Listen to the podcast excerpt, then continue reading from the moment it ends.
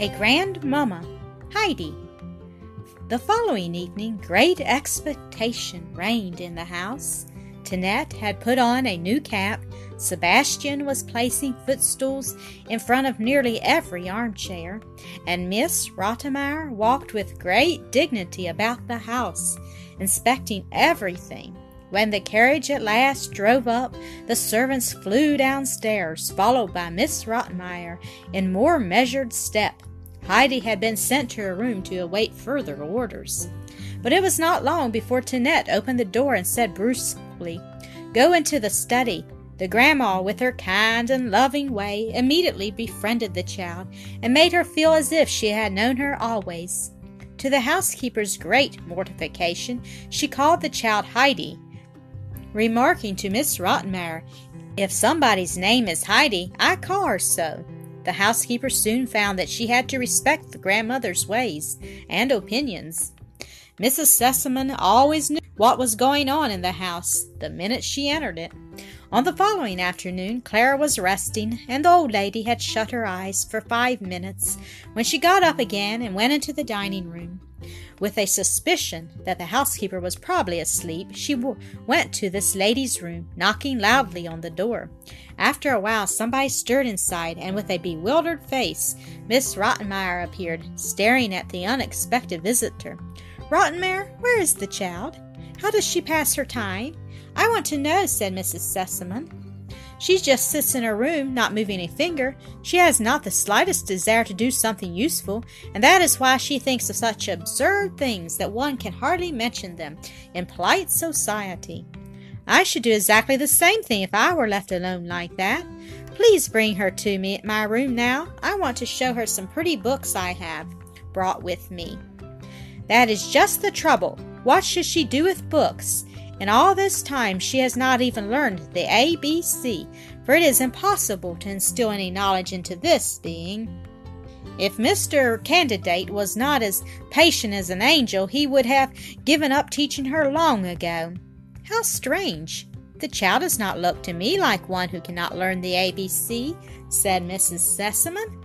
Please fetch her now. We can look at the pictures anyway.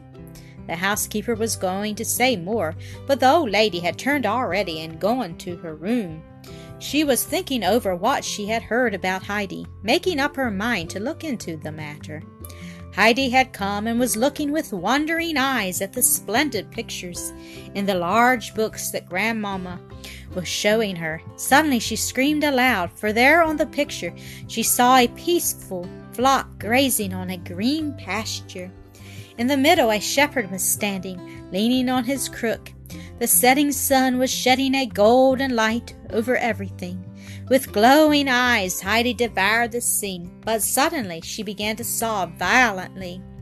The grandmamma took her little hand in hers and said in the most soothing voice, Come, child, you must not cry. Did this remind you of something? Now stop, and I'll tell you the story tonight. There are lovely stories in this book that people can read and tell. Dry your tears now, darling. I must ask you something. Stand up now and look at me. Now we are merry again. Heidi did not stop at once, but the kind lady gave her ample time to compose herself, saying from time to time, Now it's all over. Now we'll be merry. Again, when the child was quiet at last, she said, Tell me now how your lessons are going. What have you learnt, child? Tell me. Nothing. Heidi sighed. I knew that I never could learn it. What is it that you can't learn? I can't learn to read. It is too hard. What next? Who gave you this information? Peter told me, and he tried over and over again, but he could not do it, for it is too hard. Well, what kind of boy is he? Heidi, you must not believe what Peter tells you, but try for yourself. I am sure you had your thoughts elsewhere when Mr. Candidate showed you the letters. It's no use, Heidi said, with such a tone as if she was resigned to her fate. I am going to tell you something, Heidi, said the kind lady now. You have not learned to read because you have believed what Peter said. You shall believe me now, and I prophesy that you will learn it in a very short time, as a great many other children do that are like you and not like Peter. When you can read, I am going to give you this book. You have seen the shepherd on the green pasture, and then you'll be able to find out all the strange things that happened to him. Yes, you can hear the whole story. And what he does with his sheep and his goats, you would like to know, wouldn't you, Heidi? Heidi had listened attentively and said now with sparkling eyes, If I could only read already. It won't be long, I can see that. Come now, let us go to Clara. With that, they both went over to the study. Since the day of Heidi's attempted flight, a great change had come over the child. She had realized that it would hurt her kind friends if she tried to go home again. She knew now that she could not leave, as her Aunt Detta had promised for they all, especially Clara and her father and the old lady, would think her ungrateful. But the burden grew heavier in her heart, and she lost her appetite and got paler and paler. She could not get to sleep at night from longing to see the mountains with the flowers and the sunshine, and only in her dreams she would be happy. When she woke up in the morning, she always found herself on her high white bed far away from home. Burying her head in her pillow, she would often weep a long, long time. Mrs. Sesemann had noticed the child's unhappiness, but let a few days pass by, hoping for a change. But the change never came, and often Heidi's eyes were red even in the early morning. So she called the child to her room one day and said with great sympathy in her voice, Tell me, Heidi, what is the matter with you? What is making you so sad? But as Heidi did not want to appear thankless, she replied sadly, I can't tell you. No, I can't tell you. Can't you tell Clara, perhaps? Oh, no, I can't tell anyone. Heidi said, looking so unhappy that the old lady's heart was filled with pity. I tell you something, little girl, she continued. If you have a sorrow that you cannot tell to anyone, you can go to our Father in heaven. You can tell him everything that troubles you. And if we ask him, he can help us and take our suffering away. Do you understand me, child?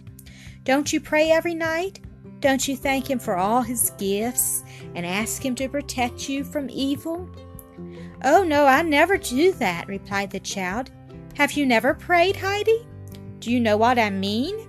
I only prayed with my first grandmother, but it is so long ago that I have forgotten. See, Heidi, I understand now why you are so unhappy. We all need somebody to help us. And just think how wonderful it is to be able to go to the Lord when something distresses us and causes us pain. We can tell Him everything and ask Him to comfort us when nobody else can do it. He can give us happiness and joy. Heidi was gladdened by these tidings and asked, Can we tell him everything? Everything? Yes, Heidi, everything. The child, withdrawing her hand from the grandmamma, said hurriedly, Can I go now? Yes, of course, was the reply. And with this, Heidi ran to her room. Sitting down on a stool, she folded her hands and poured out her heart to God, imploring Him to help her and let her go home to her grandfather. About a week later, Mr. Candidate asked to see Mrs. Sesemann to tell her of something unusual that had occurred. Being called to the lady's room, he began, Mrs. Sesemann, something has happened that I never expected. And with many more words, the happy grandmamma was told that Heidi had suddenly learned to read with the utmost correctness, most rare with beginners. Many strange things happened in this world, Mrs. Sesemann remarked. While they went over to the study to witness Heidi's new accomplishment, Heidi was sitting close to Clara, reading her a story. She seemed amazed at the strange new world that had opened up before her. At supper, Heidi found the large book with the beautiful pictures on her plate, and looking doubtfully at Grandmamma, she saw the old lady nod. Now it belongs to you, Heidi, she said. Forever? Also, when I am going home? Heidi inquired, confused. With joy, certainly forever, the grandmamma assured her. Tomorrow we shall begin to read it. But Heidi, you must not go home. No, not for many years, Clara exclaimed. Especially when grandmamma goes away, you must stay with me. Heidi still looked at her book before going to bed that night, and this book became her dearest treasure. She would look at the beautiful pictures and read all the stories aloud to Clara. Grandmama would explain, listen, and explain something here and there, making it more beautiful than before. Heidi loved the pictures with the shepherd best of all. They told the story of the prodigal son, and the child would read and reread it till she nearly knew it all by heart. Since Heidi had learned to read and possessed the book, the days seemed to fly, and the time had come near that the grandmama had fixed for her departure. Thank you for listening to another episode of Acresoft Story Classic.